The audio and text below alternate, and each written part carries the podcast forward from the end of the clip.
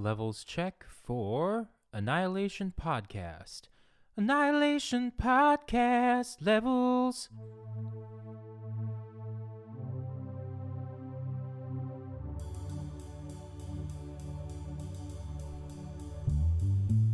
Welcome to Unreal Beasts. This is your captain speaking. We will soon be reaching our cruising altitude of 39,000 words per hour. In this episode, about a modern sci fi classic featuring guest Aaron. Content warning that we briefly discuss issues of self harm as pertains to the plot, and this movie is generally quite violent. I have broken this episode into two parts to keep things at a reasonable length, and I hope you're enjoying this new interpretation of our theme music by friend of the podcast, Joe.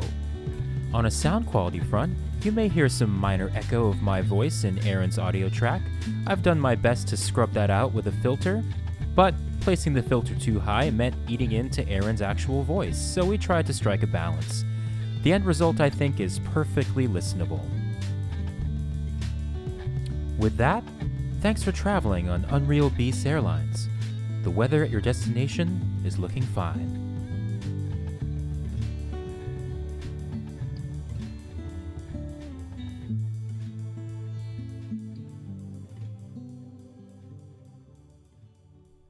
There we go.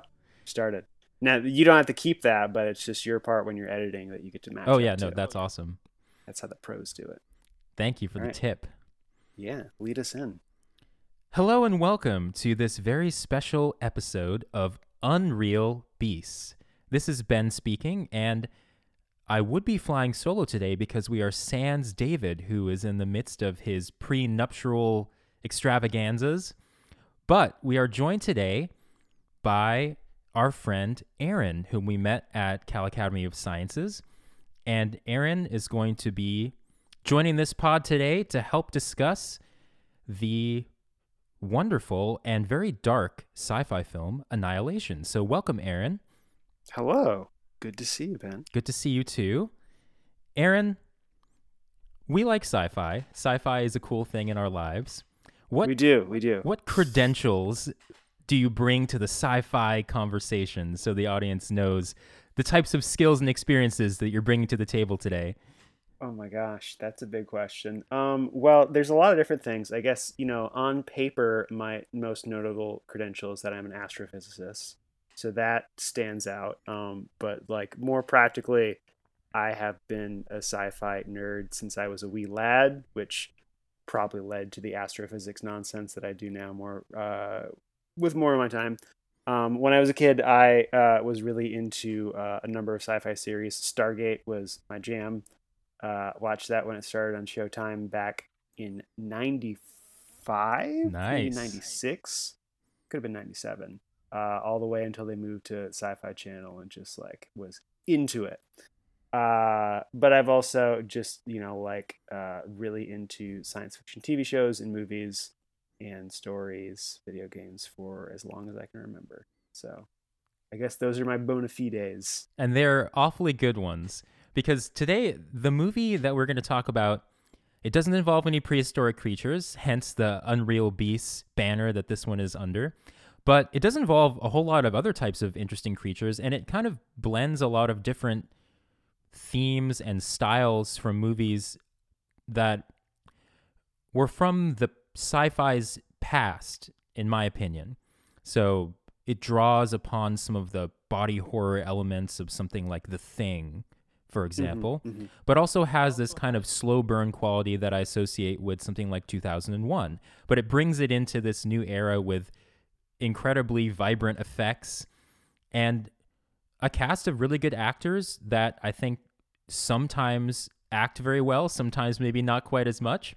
But That's so. This is uh, I rewatched before um, we started talking here, and uh, I think this is the third time that I've seen it. Mhm. And one of the things that I was focusing on was um, more individually rather than just broadly what the story was. Like, what are the individual characters and how are they being portrayed? yeah. And um, I think they all do a good job, but some of their characters are just meant to be very low key and sort of like unexcitable. Yeah. So I think they did great. It's just that they didn't have a whole lot to do. Fair enough. Yeah, and I think that's something that is evident as well in the series of books, which I read a couple summers ago, that are vaguely similar to the movie, but really not that similar. And I think that the director elected not to read the books prior to working on this film, so it wouldn't be too affected if I'm remembering correctly. But that's just something I read a couple years back. But I think today, maybe what we could do is just quickly establish the general plot of what goes on in this movie, and then we can really get into the details of all the themes that are really interesting, I think, and thought provoking that makes this one of my favorite sci-fi movies of the last several years. Yeah, I mean it. It starts off uh, just setting the scope for you. Uh, Natalie Portman uh, has a husband who's been gone for a while, and then he's not.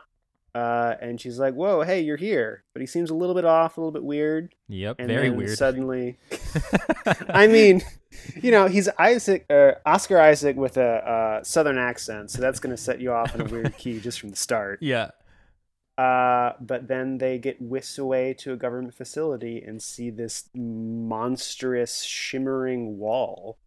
Uh, and they take a journey inside to figure out what's going on with this shimmer. How's it related to what's going on with uh, the husbands?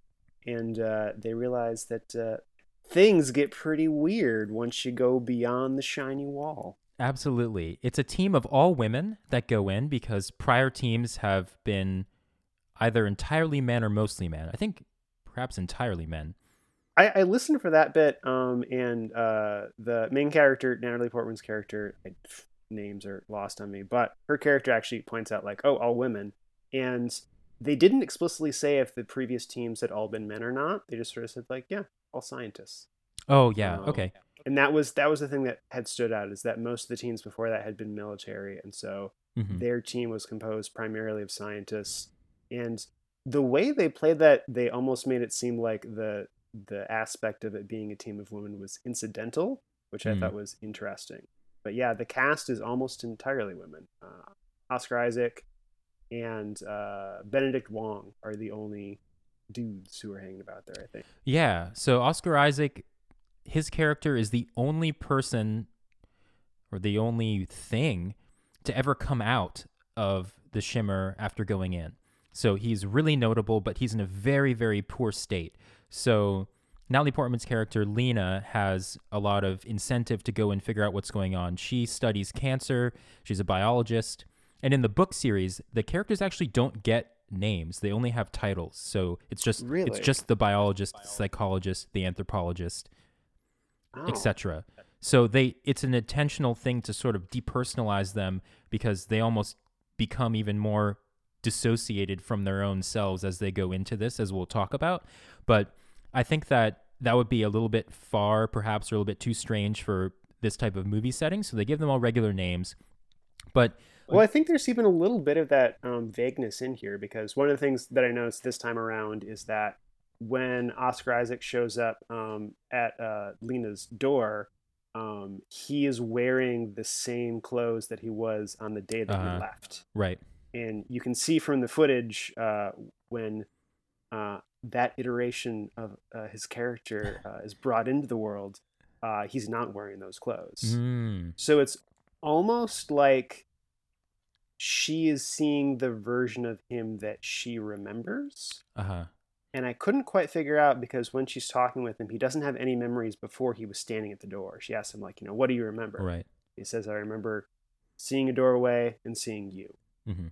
So I think there's little bits of like the character's interpretation and memory that's thrown in there, which is also a little bit later into the movie when they're in the shimmer, they enter into an abandoned house, and uh, the house is very clearly the exact same house that Natalie Portman's character starts the movie off in Right. and they they lingered just long enough for you to like remember like wait a minute is that the same Yeah. like stairway and dining room as her house That was actually pretty confusing when I was watching it for this second time because I was thinking like, wait, there's no way.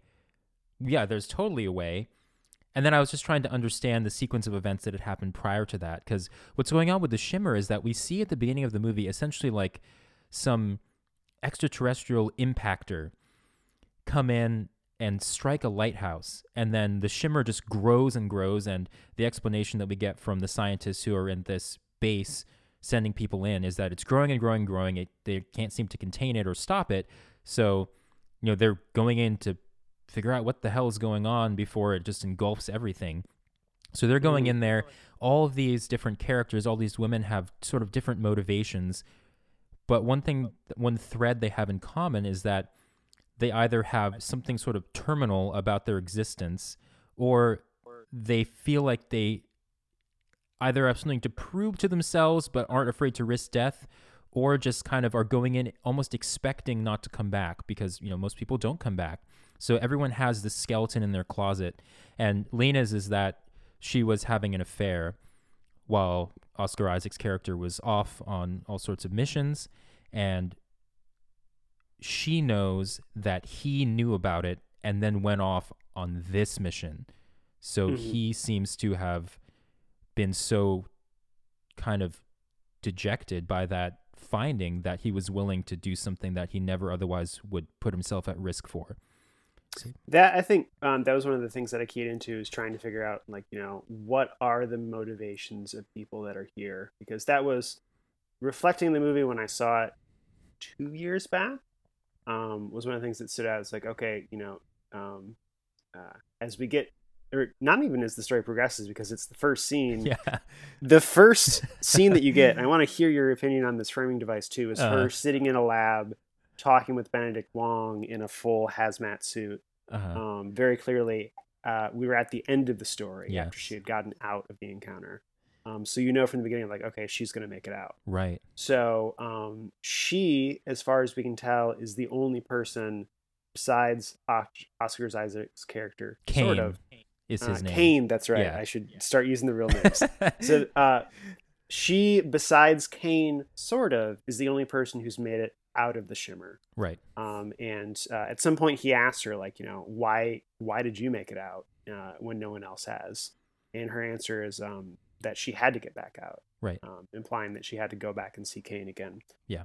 um, and so you know one of the things that i was paying attention to is like all right what is everyone who has gone into the shimmers mindset and motivation and one of the lines they give you is that uh, when ventress is introducing uh, what they know about the shimmer to her um, they said that someone from the park service had gone into the lighthouse when it first happened and never came out again so after that person went in we don't know anything about Mhm. everyone going into the, to the shimmer um, after that knows that anyone else who has gone in has not returned right. and so it seems like the people who would volunteer for that mission from the very start until the point that we get to are all going to be people that have that little bit of annihilation in them that have that Right. willingness to go on a mission that could um, result in them not coming back Yes. so she's the only one who was going in for a purpose that needed her to be back out. Yes, and that plays a huge role in the way that she acts throughout the movie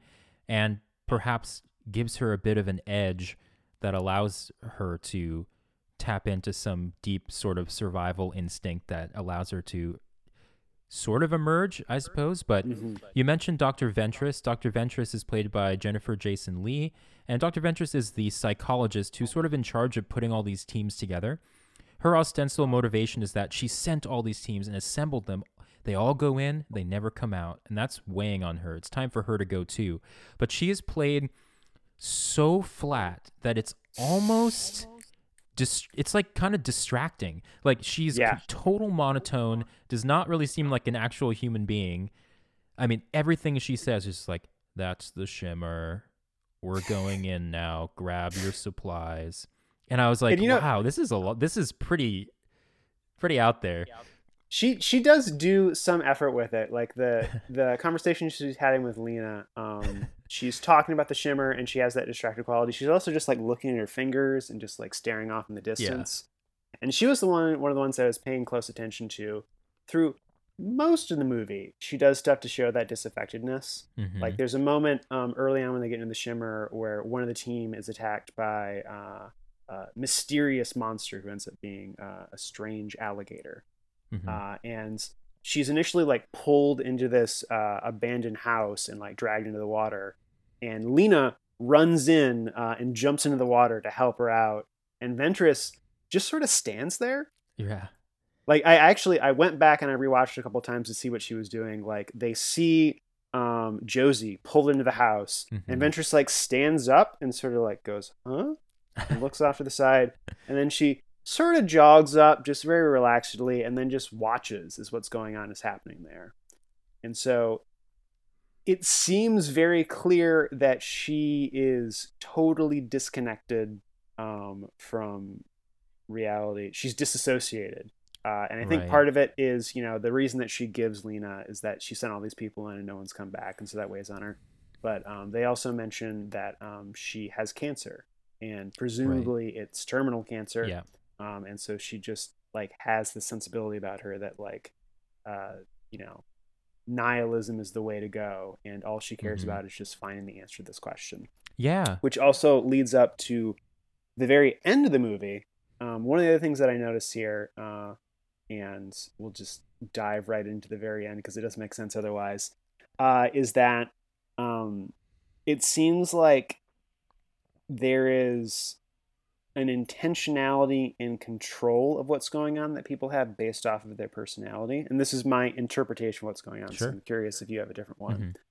Uh, and I think it's most obvious when uh, Josie, uh, after uh, they have a bad run in with a terrible skull bear, um, yeah.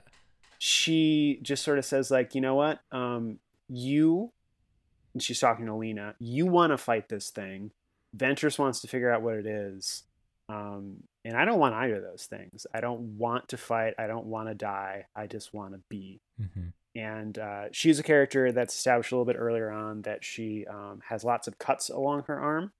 Uh, they speculate that she was trying to feel alive by doing it, and she's always wearing long sleeve shirts throughout the whole movie to hide those. Yeah. Uh, and in this scene, her final scene, um, she is wearing a tank top, so you can clearly see Right. just the yeah. dozens and dozens of uh, scars all along her arms. Mhm. And as she's there, um, she starts to have uh, sprouts growing out from her Yeah. and it seems like her mindset and her um, personality at that point has sort of like mediated where uh, the effects from the shimmer are going. Yeah. It's almost as if like she chose like this is what I want to do, Yeah. and this is responding into. yeah. that. Yeah. I agree.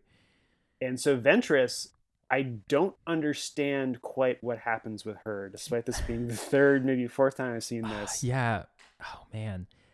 I think. What- uh Yeah, what is that? What do you yeah. I I think. uh I, I'm really excited to talk about that, but I think I'm going to build the suspense to that just a tad bit longer. Ah. Just a tad bit, just so we can give a, a sense of like the arc that leads to that point. But I'll do it in quick microwave dinner fashion so it doesn't drag on too long. But they go into the shimmer, the team goes into the shimmer. It's very Mhm. disorienting. They don't know how long they've been there. They're trying to judge it by their supplies. They see all sorts of interesting living things that are chimeras of living things that you might normally expect to see, blends of different organisms. There are deer that have flowers growing from their antlers. There's that's this alligator that attacks them that has rows of teeth like a shark. All sorts of things that shouldn't be possible. Mhm. And and they explicitly uh, lena's character explicitly says like in that scene with the alligator they have lots and lots of plants growing along the dock. Mm-hmm. and she goes like you know you would expect these all to be different species by looking at them but they're growing from the same vine yes, like branch yeah. structure so they have to be the same species. And then when they look at the alligator's teeth they're like those look like shark teeth. Do you think they're a crossbreed? And she very explicitly says like you can't crossbreed different species. That doesn't happen. Yeah, Uh, it certainly does in here. And but Here not only is it crossbreeding species, but their kind of overall interpretation is that the shimmer is kind of like a prism through which genetics and it seems even mindsets are bent and shaped into all sorts of new forms and it's very creative. It's like this whole area is combining and mixing and blending and sticking things together with silly putty in ways that would never ordinarily be possible. And there are lots of really awful things that it's generating, but it's not on purpose. It's just is. So there are also Mhm. lots of gorgeous things that you would never see. But because it is mixing all these things together and preying upon people's minds as well as they're in there so anxious about what they're going to find. They stumble across video footage from the past crew, including Kane, that shows the inside of somebody's guts just moving around like a bunch of worms. And then he ends up turning into a big mushroom person that's plastered to a wall. So there's all mm-hmm. sorts of weird stuff going on. They're attacked by vicious chimera creatures like this skull bear that rips the throat out of one of the characters and then melds with her not only her voice but i think my interpretation was because he that skull bear goes for the throat it specifically incorporated her vocalisms so Mm. when that thing comes back and hunts them again it confuses the team particularly anya anya who's gina rodriguez's character because sh the bear is yelling as if it is cass who is their crew member that was killed by it earlier, sounding like it's saying "Help me." It turns out it's just the bear that has like incorporated her in her most in the throes of death, which is so scary. Yeah, and that's um, when uh, Lena and uh, Benedict Wong's character. I I don't know if he ever got a name or not. I don't think. He I don't did. think he did. I Yeah, think so. In the credits, he has a name. Mhm. Um, I don't remember what it is. yeah, Lomax. Lomax. Yeah, but in the in the context of the actual movie, he's never named. Yeah, shop at Um, Lomax for your best prices. All your uh, hazmat suits are All all off here. PPE half off. uh, so he, you know, she's sort of going over um, basically what you just said, and he responds sort of like, "Oh, so these things are just you know twisted into nightmares," which is like not always. Like sometimes it was beautiful, yeah, and it's that idea of like you know this is just a force of nature that is causing this prismatic effect to happen, and there's not really uh, a drive to it. It's just a thing that exists in this world now. yeah. Uh, and I think that's one of the interesting things is that you know you just see all these wild effects. Like uh, probably the most spectacular is when she finally gets to the beach and is walking along it. You see these trees that are formed out of what looks like crystal or glass, Yeah, it's beautiful. which uh, I think is the silicon in the sand that is taken on the Oh, form nice. of the trees that are there. oh, right? that's a that's a good shout. I didn't think of that. Yeah. Oh, that's and then, so neat. they they established that idea a little bit earlier um, when Josie's character is talking about they see these plants that are in the form of people, Mm-hmm. and so she speculates that you know the uh, instructions in DNA that give form to different things. Mhm. You know the reason we have Hox arms genes. and legs. Hox genes. Yeah, this is this is the part of biology that is way above my pay grade. Um, but she uh, she speculates that the plants have adapted uh, those genes from humans and Uh-huh. are guiding their forms. Yeah, And so even uh, largely inorganic matter, I guess, like silicon, is able to take on that adaptation and start to shift and change. It seems like it. And it's an interesting observation from Josie, who's played by Tessa Thompson. I'm slowly filling in all the cast cast Yeah. gaps retroactively, but that's fine because I she's a physicist. But she goes and talks to Lena and she's I guarantee you you test this plant, it's gonna have human Hox genes. Mhm, And one mhm. thing that Lena's doing every now and again is she's taking a look at her own self under the microscope, testing her blood, and she can see that the shimmer is in her because her cells are replicating in that shiny, beautiful way. That means she's not going to escape this without being affected by the shimmer. So they're all in it deep. They can't really escape this process, and it's affecting everyone differently. Gina Rodriguez's character, Anya, starts to get really mentally tormented by all the things that she's seeing. And also, they discover that Lena has been hiding the fact that Kane is her husband and that she has this ulterior motive for being in the shimmer. And that kind of starts to deconstruct the group from the inside. Anya ends up tying everybody up and kind of interrogating everyone. And that's when that evil skull bear comes again and ends up killing her and was it an evil skull bear? or or was the, it just a hungry the skull hungry bear? skull bear the hungry yelling like a human being very scary skull bear and you know i genuinely forgot from the first time i saw it how absolutely brutal some of these deaths are Yeah. wow That was that was something that I caught this time too. holy Um, cow i was I think, yeah, I think when I saw it before, I was just like taken in by the moment, but the the shock of it had faded away, so I was paying more attention. I was like, oh, he just like knocked her jaw off of for the rest of her body completely. yeah That and they is- just show it woo.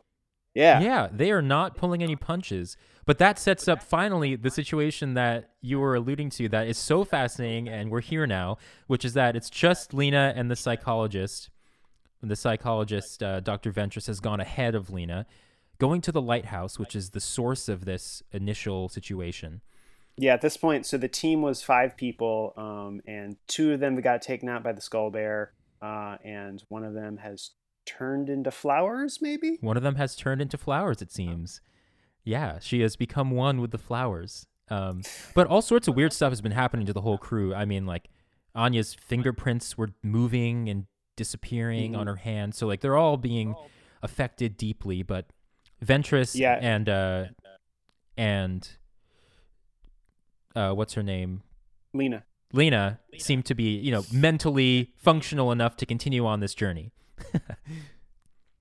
Yeah, and I think you know they were both strongly driven to make it to the lighthouse to figure out what's going on. Yes. there. that's that's their ultimate goal in mind. And uh, I think for the rest of the team, they, um, you know, a- after um, uh, Cass is taken off by the bear, um, the rest of the team is willing to like head backwards uh, Yes. and leave. Uh, and Ventress is very much laser focused. We're getting to the lighthouse. We're figuring out what this is. I'm going. You can come with me, or you can you can leave. Uh, and And for the final uh, retroactive fill-in, Cass is an anthropologist played by Tuva Novotny. So, bases covered she- now. she was an anthropologist. I missed that. Yeah, well, there. I actually don't think it was that important in the movie as it was in the book, and they're also portrayed quite differently, which I won't get into. But I recommend the series of three books by Jeff Vandermeer. I thought they were pretty excellent and explain a lot more about what's going on for better and for worse. I don't always think it's a good thing to explain more. I think this was, uh, you know, one of the better adaptations that I've seen in a long time because it did the thing that you're supposed to do, adapted the ideas in the story and made its own story. Yes, totally agree. and there's there's a lot of really cool things where it gets you considering and thinking about what the implication of what's going on is and it gives you just enough to like get you wondering but it very rarely like explicitly states things Yeah. And even the way the movie plays out you know we're talking about um, what uh, josie's interpretation of what's going on is like the Hox genes Mhm. uh, that's just what they think yeah, like yeah, they don't know what's going on for sure. Yeah. She goes into more detail about the radios they have. Um, when they get inside, all their comms equipment doesn't function, and she Mhm. says like, you know, I thought it was just like killing the signal, but it's not. It's scrambling it because it's acting like a prism and it's Right. refracting the light coming through. right. And one of the really cool things, um, which uh, is obvious, but also there's even cooler stuff going on if you're paying attention, is that while they're in the shimmer, there's this constant lens flare in like every shot, or there's different rainbow patterns that you can see, hmm and that is the action that the prism that the shimmer is doing is it's having that prismatic effect and it's spreading the light out as it's refracting it. You also see it in a couple of different places. So when uh, um, Lena is looking at the cells, I think there's two scenes where she's looking at cells. Yeah. The first, it's not clear what the cells are. I think it was probably she took a sample from the like exploded mushroom guy Yeah. who was on the last uh, team, and she sees the cells there when they replicate. The new cell that's formed uh, is got this shimmering quality to it. It is Yeah. some part of the shimmer, and that's what you were talking about when she uh, jabs herself in the arm, tests her blood. She sees that her cells, when they're replicating, are part of the shimmer, uh, or they have that shimmering quality to them. So um, when they are in the shimmer, everything seems to take on that aspect. One of the early scenes in the movie, uh, when uh, her husband is sitting at the table talking to her, and you know he's in this really weird state, and you can tell something's off about it Yeah. uh, he takes a sip of a glass of water, and when he sets it down, there's a whole bunch of his blood that ends up inside the glass. Uh-huh. Before that happens, they focus a lot on the glass. There's several scenes with them like sort of holding hands, interlocking, uh, and from like the film part of it, I think it's doing something interesting because you're seeing them reflected through that glass, and it's making it difficult to figure out who is who. Right. So it's like the reflection is obscuring the identity of what you're seeing. uh, but after he takes the sip and the blood filters into the glass, you see this solid line of uh, rainbow. It's it looked as a physicist. It looked to me like uh, it was a specter of something, like you were Oh, seeing some sort of an atomic specter yeah, there. yeah. It is a continuous specter, so I couldn't identify any different elements in it, but um, it's his blood in the glass that makes that effect happen. So it's almost as if like his blood itself is the remnant of the shimmer that's there, and you can see that. yeah. That ties That's awesome. end of the movie too. Yeah, I've got to say that it never actually feels overbearing, despite the Mhm. fact that there are basically like prismatic or shimmer references or effects constantly. But I think that helps you feel immersed in this world where this is just what happens to literally everything. Yeah. And even when things emerge from that world, they take that with them.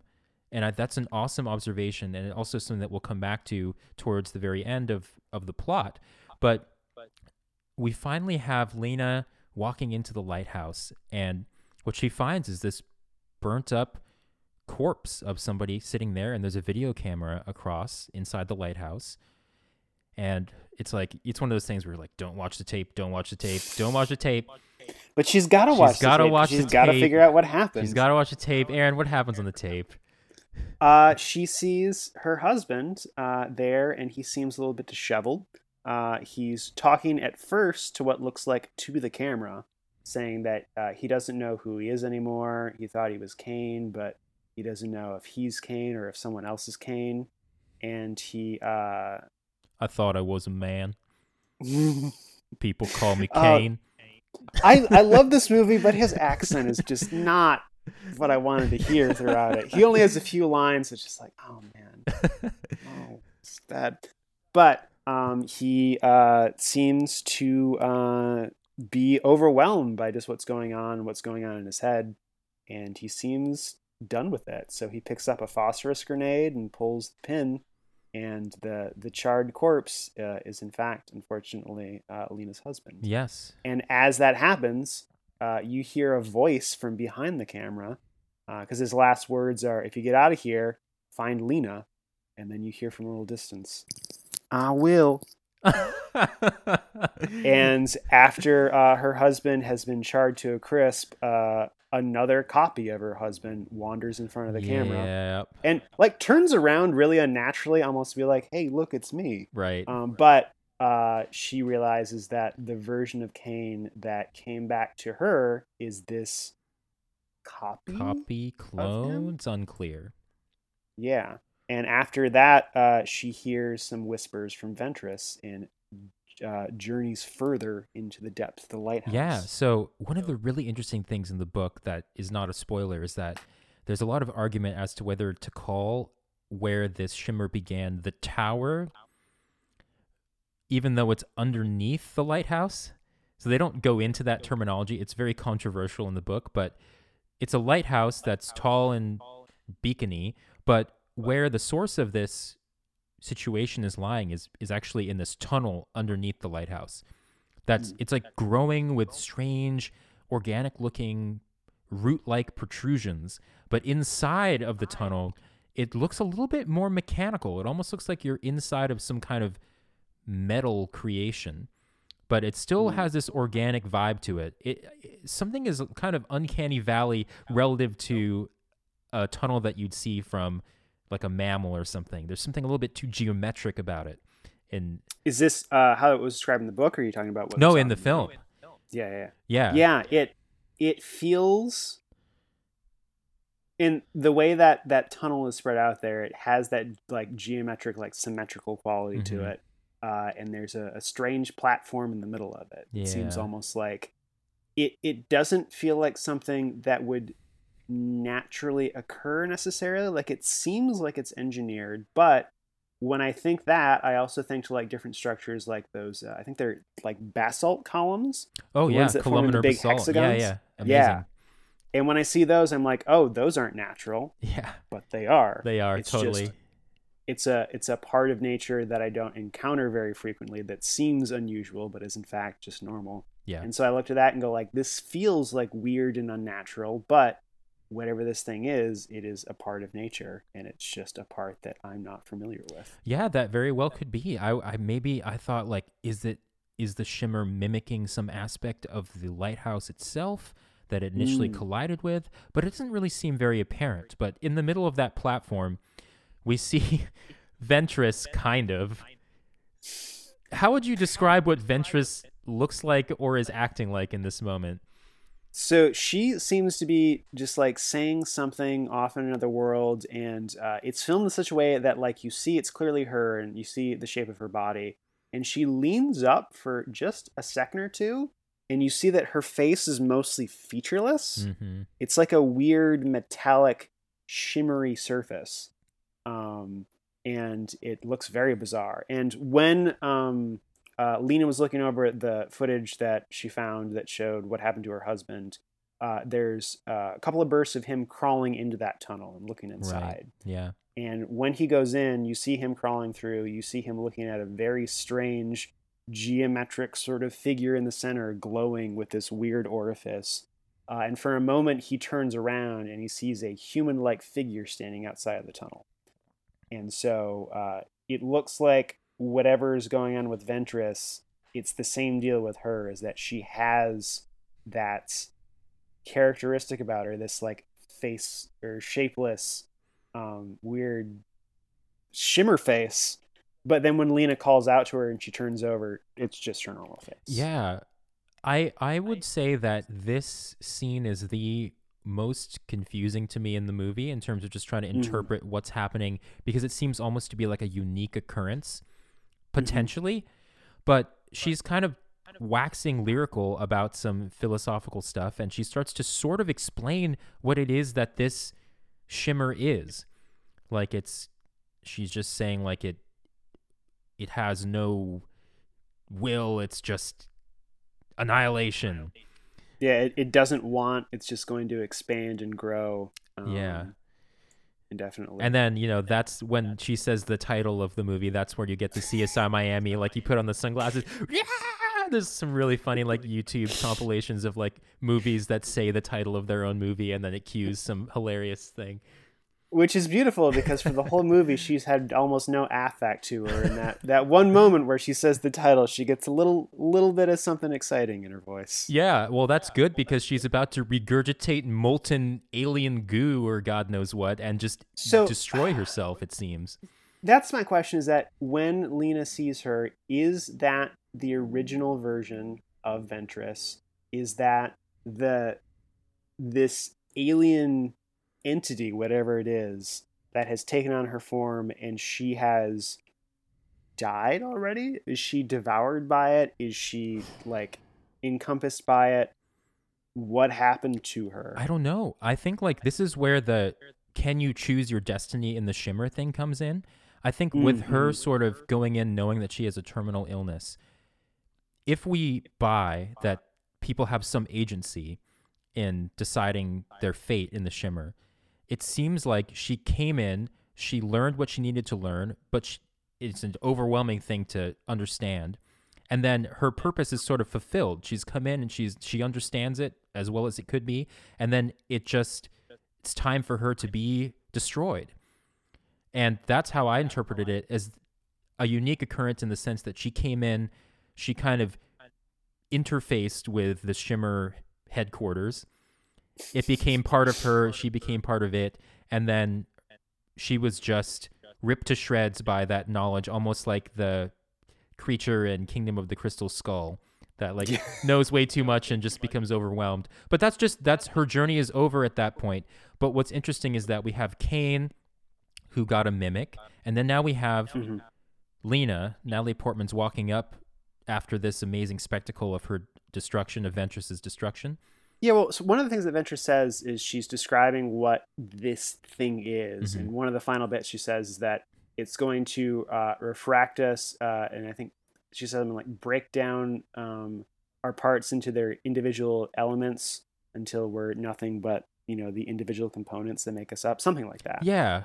And then as she finishes her little monologue, she uh, like vomits up a sky beam of light into the cave Right. uh, and then they're surrounded by all these little bits of whatever was inside of her as her body disintegrates and it looks almost like uh, you know lena sees one little orb fly by her that breaks into two and so it's like oh these are the cells of her that are the individual components that have been refracted by this thing. Yeah, it's like she So- disintegrates into like corpuscles. and so maybe that's part of like the you know the each character's motivation and thoughts driving what's happening there is that she integrates with the entity to understand it Right. and once she realizes like what it is doing Uh huh. like she fast forwards through that process and Right. just breaks down her body into those components Yeah, uh, that's as good an explanation as plausible as I've ever heard. And I I do like that element of mystery and of just inexplicable things happening within Mm-hmm. Because it makes it thought provoking and fun to come back to. But it is basically like a unique occurrence in the sense that now there's this billowing pseudo metallic almost looking like the Terminator 2 sort of metal Yeah. uh Well, it's also got like that. Have you ever seen like a, a simulation of what a um, four or five dimensional object looks like? I have not. The only explanation of four dimensions that I've seen is Carl Sagan's describing um, Flatland and how you see like you could see like higher dimensional cross sections in your dimension. And like with that, you know, you're seeing these cross sections and they look almost nonsensical to you because you can't envision what the the higher form is. Right. Uh, if you know you or whoever's listening um, looks up like uh, visualizations of four or fifth dimensional objects, uh, it has a very similar effect to what's going on with this. Is that it's sort of like moving and sh- uh, shifting and changing form in ways that look sort of like incomprehensible or impossible. hmm And to me, I'm sort of like, oh, is this like something that exists in a different set of dimensions and we're only seeing aspects of it from moment to moment that seem to be changing? But you I would never have thought again, of that. So that's an really cool. interpretation. Yeah. Well, hey, that's that's why you got me here with all my sci-fi nonsense. yeah, no, that's experience to- cool. I think that I, I was approaching like my thoughts about it from sort of a biology standpoint mostly, and Mhm. hearing something like that, it's just never something that would ever occur to me. So it's super cool. That's why they brought a physicist on their team. That's true. Yeah. If only she didn't turn into plants. Hey, you know, she she went out uh, as uh, she's the only one who died in a peaceful way. That's true. if that's even death, maybe she her consciousness exists as little uh, petunias there in the field. yeah. Then we have the critical climax here where Lena is looking into this billowing metallic amazing structure before her that starts to sort of like suck in her essence. But by that just like her sweat and then eventually like a drop of blood goes in. And the second that happens something shifts. It starts to form a bipedal creature that is ostensibly a mimic of herself but it's not evident well, they, from the beginning. they show they show what's going on though is that the drop of blood that she's got from a cut on her nose uh, heads towards the the thing, and you see a zoom in of the cells that are inside the blood replicating. right yeah And it sort of shows them like amplifying that, going faster and faster Yeah. until it pulls back out, and you see this formless figure that's there. yeah Um, and then one of the things that, like, trying to figure out what's going on in the movie, I think I understand 80% of it. hmm Um, but she sees this figure and freaks out and starts to run her way back to the top of the tunnel. hmm And when she gets back to the top, the figure has teleported back to the main room of the lighthouse, which we haven't really seen any examples of that at any other point, besides maybe the fact that um, uh, her husband doesn't seem to have any memory of how he got to her doorway. right So, did he get Oh, teleported why- to her? Wow, I did not think about that either. Holy crap. I just thought it was like some weird shimmer amnesia that these mimics have because they only have memories of very specific things. Because how would he have walked out, walked straight Mhm. past all the other government people and gotten to her door in the first place? Mhm, makes no mhm. sense. I did not think of that. The only thing I was going to say is maybe because the shimmer's so disorienting, even though it seems like everything's happening in real time here, that there could be an aspect of like she could have been crawling around that tunnel for God knows how long before she emerged in and then found herself there lucid again. But Yeah, and that's that's one of the things that they're talking about when she's being interviewed um, by Benedict Wong. Is you know he's like, how long did you think you were in there? She said like a couple of days, maybe a week, and he tells you that she's been in there for four months. wow. So Yeah. like whatever's going on inside, their perception of time um, is warped. And there's a little bit too like he asked her um, what she ate, and she mentions that she doesn't remember eating any food. Mm. And the very end of the movie, as she's having her final bit of the conversation with him, uh, she takes uh, a sip of a glass of water, and it almost seems as if like the action of drinking water has some significance to it Yeah. because that was the trigger that made uh, her husband um, start to uh, i don't know if we said it explicitly but when she sees him in the very beginning of the movie he takes a sip of the water and then like starts having a seizure and throwing up blood Yeah. and it seemed like that was the trigger him ingesting water Mm. that caused that to happen Yeah. and she does that at the very end of her conversation with benedict uh, almost like defiantly Uh huh. like she's like yeah i'm gonna drink this water see i'm fine Yeah. and I didn't quite understand if that was meant to have significance. You know, I was more focused on because you talked about that spectral pattern that was Mhm. on Kane's water glass. I was Mhm. looking for that in Lena's when she and it wasn't there, took right? a sip and put it down. It's uh, it like it's, it's really interesting kind of surface tensiony patterns going on that seem and they were just focusing on it so tightly. I was like, what's? There's so much tension because I- I Mhm. was really invested in Lena being okay, like still being herself, but it wasn't clear, and I I do love that. Um, but yeah, I mean, yeah, she you know she survives the water drink without going into massive internal bleeding, so that's good. Yeah. Well, I mean, so that's that's one of the bigger interesting questions is like, you know, the the last line of the movie is she's talking with Kane and she says like, "You aren't Kane, are you?" And he responds and says, "I, don't, think, so. I am." Yeah. Are you Lena? And she doesn't answer him. Mm-hmm. and I think like you know they're they're grappling with that while they're inside the shimmer because she realizes that on a cellular level like her body is changing Right. um, she's becoming you know one of the things they say a couple of times that you know the shimmer is not destroying things but it's changing them it's making Mhm. something new Yeah. and so while she's there um, not only is are new things made around her but like the cells in her body herself is being remade anew Right.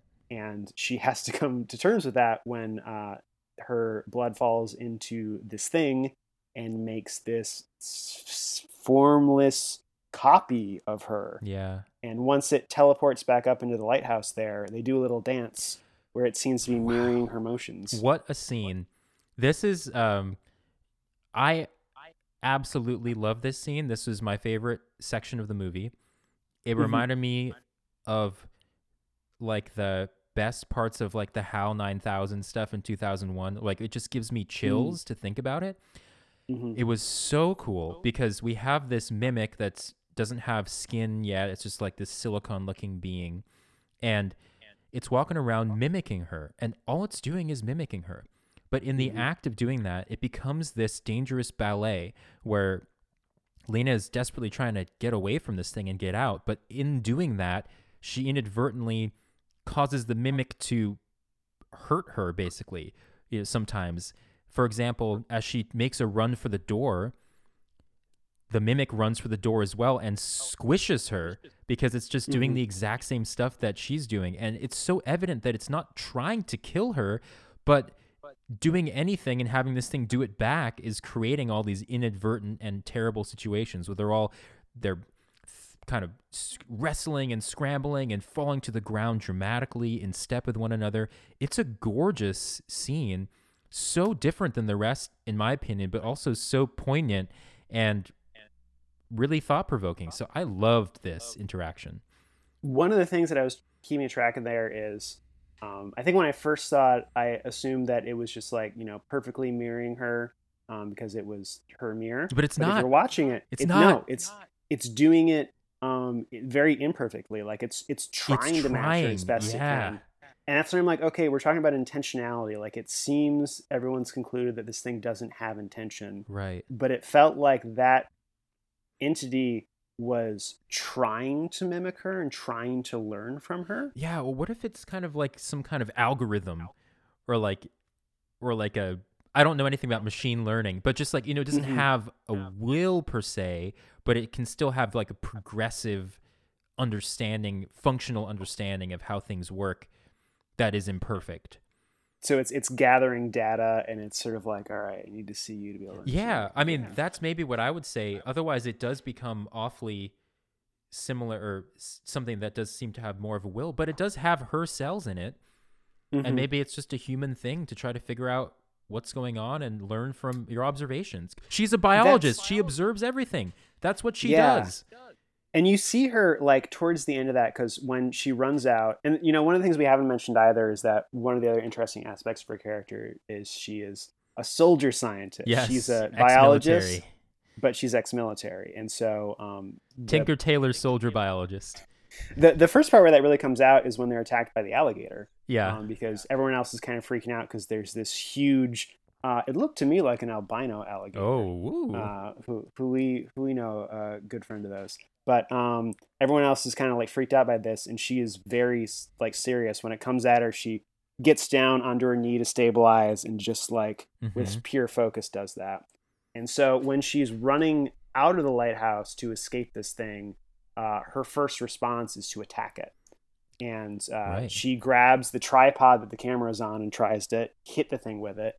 And that's the first thing I noticed where the actions aren't mirrored um, because it gets hit by her, doesn't affect it at all, and then it just smacks her. Mhm. And the actions that both of them did were very different, That's true. but the intention was to attack the other thing that was there Right. Yeah. Oh, and so when cool. she's being interviewed she's like oh so it attacked you and she's like well not really like i was being aggressive and it was mirroring my aggression right. and you see that after once it pins, pins her up against the door uh, she uh, loses consciousness for a second and falls down yeah. and once she gets back up i think either like she realized she couldn't fight it or she recognized what was going on and she's like oh this thing is mirroring me and her demeanor changes where Oh, it's yeah, like drastically. not not so much as a threat as trying to understand it at that point Right. like she was she was tackling it as a thing that she needed to fight which is what um uh josie told her earlier is that like you know you want to fight this thing and Right. after she had that encounter she was like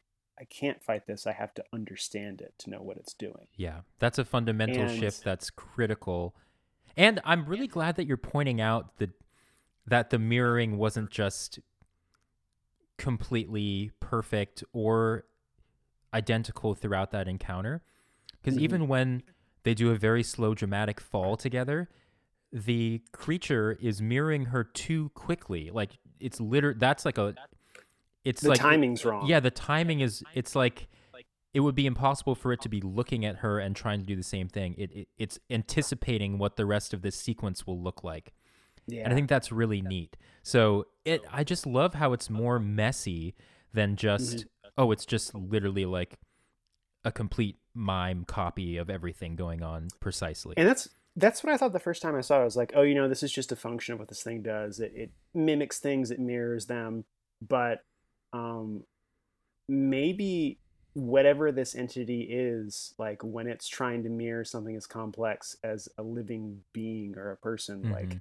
it has to take on that sort of consciousness, Mhm. and it becomes imperfect in the way that it does that yeah. which which leads up to the the climax of that which um i have an interpretation but i want to hear what do you think happens Oh boy. Okay. So what happens is there's another phosphorus grenade next to Kane's body. I don't know how there's like an intact phosphorus grenade there. he he had a bag uh, that was off to the side you can Okay, see when she walks in he's got like his gun and his supplies that he set down Okay, fair enough. As long as it's far enough off to the side. So she grabs it and she says something like, Have you ever seen a phosphorus grenade before? Or something to that effect, I think. She Does she not say that? doesn't say No, that, Kane says He- that. he said that when Kane he, says that. Never mind. you ever seen a phosphorus grenade go off before Never They're mind. pretty bright Scratch that from the record. But uh, Lena h- basically holds hands with her mirror and pulls the pin and just kind of like gives it to the creature who just kind of looks at it. But while they're holding hands, she takes on full Natalie Portman effect. She becomes a Natalie Portmanteau. She's full Natalie Portman, and so now there's Ah. two two people that look the same, but one's holding the grenade. And Natalie Portman then just kind of waltzes out of the lighthouse while it's contemplating the fact that it's holding this phosphorus grenade. oh she doesn't waltz she books it She books it. she just yeah. full runs for the door Yeah, and then the grenade goes off, and this is where it seems like the creature and actually the entire shimmer sort of integrate with the flame. And it starts Mhm, to take mhm. over everything and it's inescapable. It's a very violent death for whatever the shimmer entity is because it's kind of becoming part flame and that causes this chain reaction burning destruction that seems to destroy the core of the shimmer whatever that may be in the lighthouse. And from that point forward you can see that like all these other shimmer affected things kind of disintegrate um, outside like those big crystal trees all shatter to the ground well, they all catch fire. they catch fire first you're right and then they just disintegrate and then the shimmer broadly seems to disappear Mhm. and Natalie Portman just then walks away, ostensibly back to the base. You assume we don't see that. We don't see that's- that. that's But yeah, so my interpretation is that it becomes sort of integrated with the with the destructive nature of the flame and sort of self-destructs that way. What I don't really understand is why it just kind of stood holding the grenade and just didn't I don't know. It's as if like Natalie Portman i- f- instead of just uh like Lena was like oh, I kind of understand now and in holding hands with you, I'm imparting some fundamental change again to this interaction in which we don't have to mimic each other anymore. I get it, you get it. I'm going to do something right now and you're going to take it Mhm. because this is my purpose here. And I I would be really curious to see what you think of what happens there. So this is uh, a bit more abstract, but um, there's a scene earlier in the movie. Um, actually, it's strange too. I noticed this. Uh, they have title cards for where they're at. Um, I think at three different points in the movie, and as they are uh, walking into the shimmer, uh, cuts to black, and it says shimmer. You know, it's Right, it said uh-huh. Area X when they showed up to the base, Uh-huh. and and when as soon as they drop that title card, uh, it doesn't go to them the shimmer. It goes to a memory of her having the affair with someone else Hmm. um, that led. So, backing up a little bit, internally, what's going on in her mind is that she has had an affair with uh, another professor at the university that she works at. Uh, and based off of her interaction with Kane when he leaves to go on his deployment, she assumes that he's figured out that she's had an affair.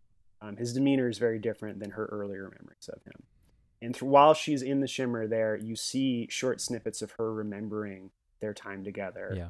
And it seems like she um, is very much uh, just like angry at herself, sort of like frustrated, disgusted. Um, she has like this part of her that she really doesn't want to have. Yeah. And uh, in that scene where she's with the guy she's having the affair with, he says something like, you know, you don't hate me, you hate yourself. Just like, nope, I hate you too. now Yeah, get out. Get out. so, uh, and you're seeing these flashbacks, and right before she makes it to the lighthouse, um, she has just this very benign memory of them just sitting on the couch reading, uh, and they like look over to each other and it's like, "Hey, what's up? How are you?" Uh, and then afterwards, it it smash cuts to her stand this breach, just absolutely sobbing and just like crying and screaming at the same time. So I think that she's filled with this like terrible guilt, and she has that part of herself that she hates yeah. and she is driven but i think like everyone else she also has that sense inside of her of annihilation hmm uh, and ventress says it explicitly like or maybe it's not ventress it's um cass i think who says like you know uh it's not that uh, people are suicidal but we are all self-destructing in different ways Right. Um, and so everyone has this drive inside of them that makes them want to destroy the things in their life that are good. Yeah. Um, which they also sort of allude to as like the nature of living things. The cells have built into them this mechanism that causes them to self destruct Right. at some point. Yeah. So my interpretation of that is that she has had this part of her that she um, hates and that part of her that she wants to self-destruct that she wants to annihilate and i think in her communing with this being she implicitly decided that that thing was the part of her that she wanted to disrupt. Yeah. And I guess in their exchange, this is the best I can interpret yeah. yeah. it, is that it accepted that it was that part of her, and so Mhm. it was willing to hold the grenade to destroy Wow. itself. I and yeah. you see that you see that because after um, she takes on full Lena face uh, and holds the grenade, she catches fire and goes back to like the shimmery um, faceless creature. But like as she's walking around, she's not freaking out because of the fire. She's just sort of like, "Yeah, I'm on fire, no big deal." And she walks over to Kane, uh, the Kane charred Kane like remains, and sort of sets her hand on it um, Yeah. as if she's like embracing him. yeah. And then it walks very purposefully down into the tunnel um, and starts to like spread the fire to the other parts of the Yeah. tunnel. And like you were saying, uh, it's not clear if what is driving the shimmer is that space itself or if it's the entity inside of the space. yeah. And that fire spreads to the tunnel and sort of catches the whole thing. Yeah. So, an interesting thought that I'm sort of developing as I'm saying this is uh, I know the book goes a lot into the idea of the unreliable narrator, right? Mm-hmm. Where like you're being read the story, but you don't know if their recollection is truthful or even if they remember what's going on. Yeah.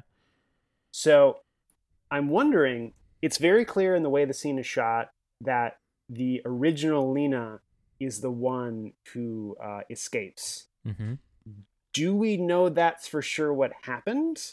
Or is that the story that the version of Lena that left the shimmer told? And could it have been that the original Lena was the one who felt that feeling of self destruction and decided that she was going to destroy herself wow. with Kane and the shimmer to accomplish her goal? Yeah, I mean that is distinctly wow. So first of all, first of all, I think that that interpretation of her electing to impart a section of herself to destroy is great. Uh, that makes sense to me in the context of you know, s- there's only so much that we can really know, and that's part of the fun of it. But I think that that interpretation matches what we saw pretty well. In terms of it being a, swa- a sw- kind of a switcheroo thing, that's kind of um, a movie trope that we see many times. If you've seen uh, some of the more, you've seen Alien Covenant, which I think is the Oh, single gosh. worst movie in context. I saw that on my birthday and I Oh, was so I am so sorry. The single worst movie in context, considering who's directing it, the budget, the actors, I think I've ever seen in my life. But they pull one of those, and it's just like, for God's sake. I mean, you could see it coming for a million years, and you still did it.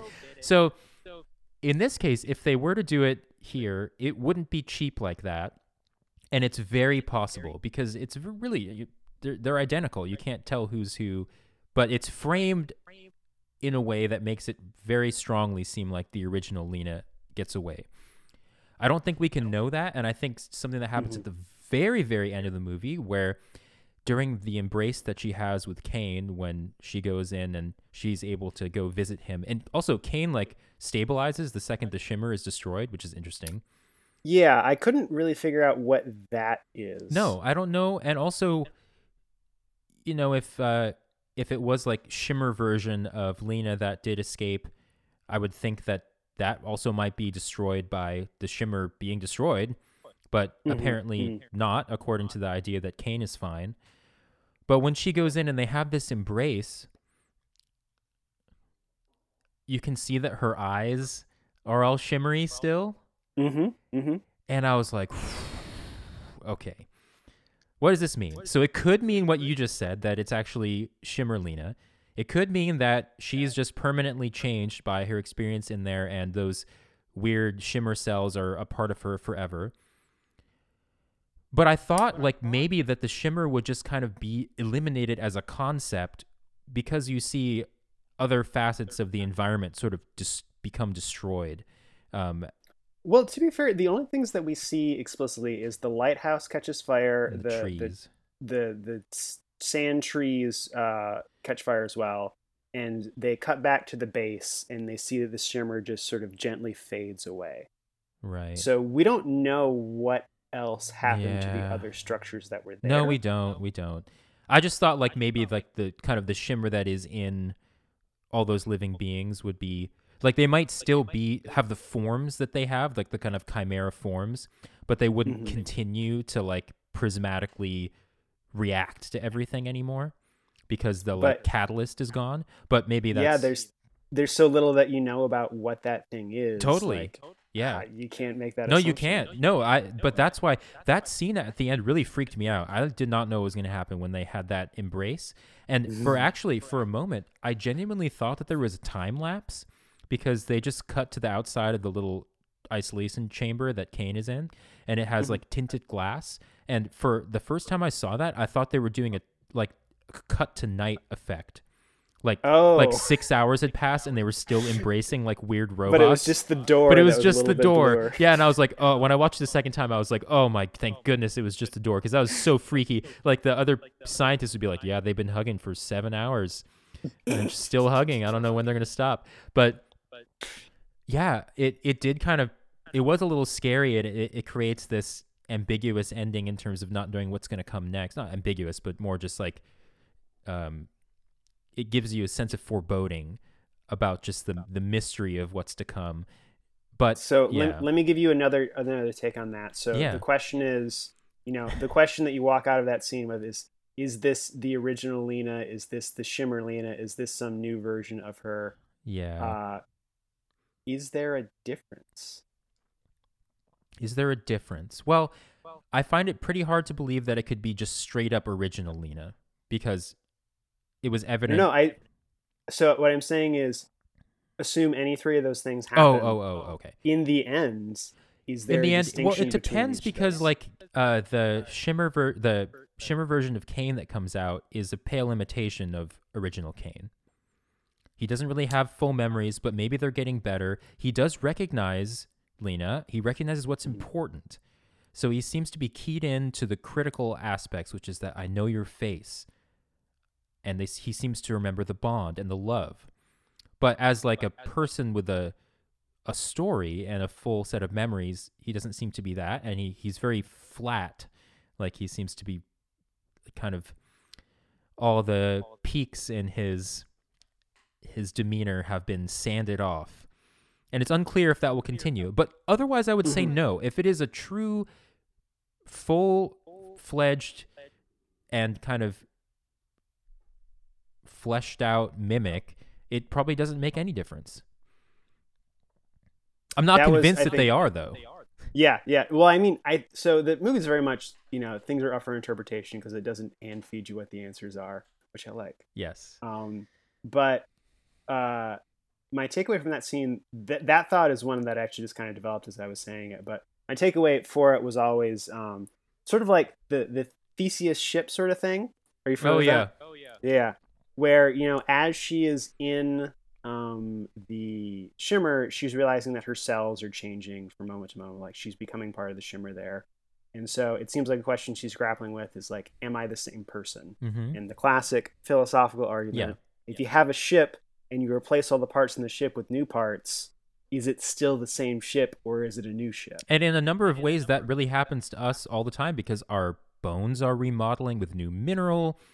All the Mhm. components of our bodies are comprised of different matter than it was years ago, with the potential exception of maybe some aspects of some of our cells, but most of them somehow we retain this through line of consciousness and of sense of self despite not being made of the same stuff anymore after x number of years or even less than years depending on what structure it is in our bodies that's really Mhm. weird Yeah. and this is Yeah. like a this is like amplifying that and accelerating it drastically where the ramifications of that are higher and bigger potentially or at least more evident and it's also happening really fast and that's so it seemed like one of the things that the shimmer was able to do is like it's almost as if it is just uh, an enhancer of different aspects of nature like it's able to uh, make cells and structures cross uh, in ways that it wouldn't in other situations it also seems to be able to uh, reproduce cells at a much faster rate Yeah. than you would under normal circumstances so you know while she's in there, it seems like implicitly she's kind of thinking like, you know, I'm changing. Am I still the same person? Mm-hmm. Um, and that last moment there when she doesn't answer Kane's question as to whether she's Lena or not, Mm-hmm. she's seems to she doesn't seem to be concerned by that question. Mhm. She doesn't answer it, but it doesn't make her, you know, like seem to take in a serious thought as if she had already come to her conclusion. As if like, you know, she doesn't know what she is, but whatever she is is her. Yeah, that is her, and maybe this Kane, who knows that he's not really Kane, is Kane enough for her. He's Kane enough. He's Kane enough because he is imbued with that fundamental aspect of their relationship that she was so desperate to preserve. and that was uh, the last thing that the other Kane said to him was, you know, if you get out of here, find Lena. And that's exactly And what he did. that- yeah. Maybe by you know, teleportation.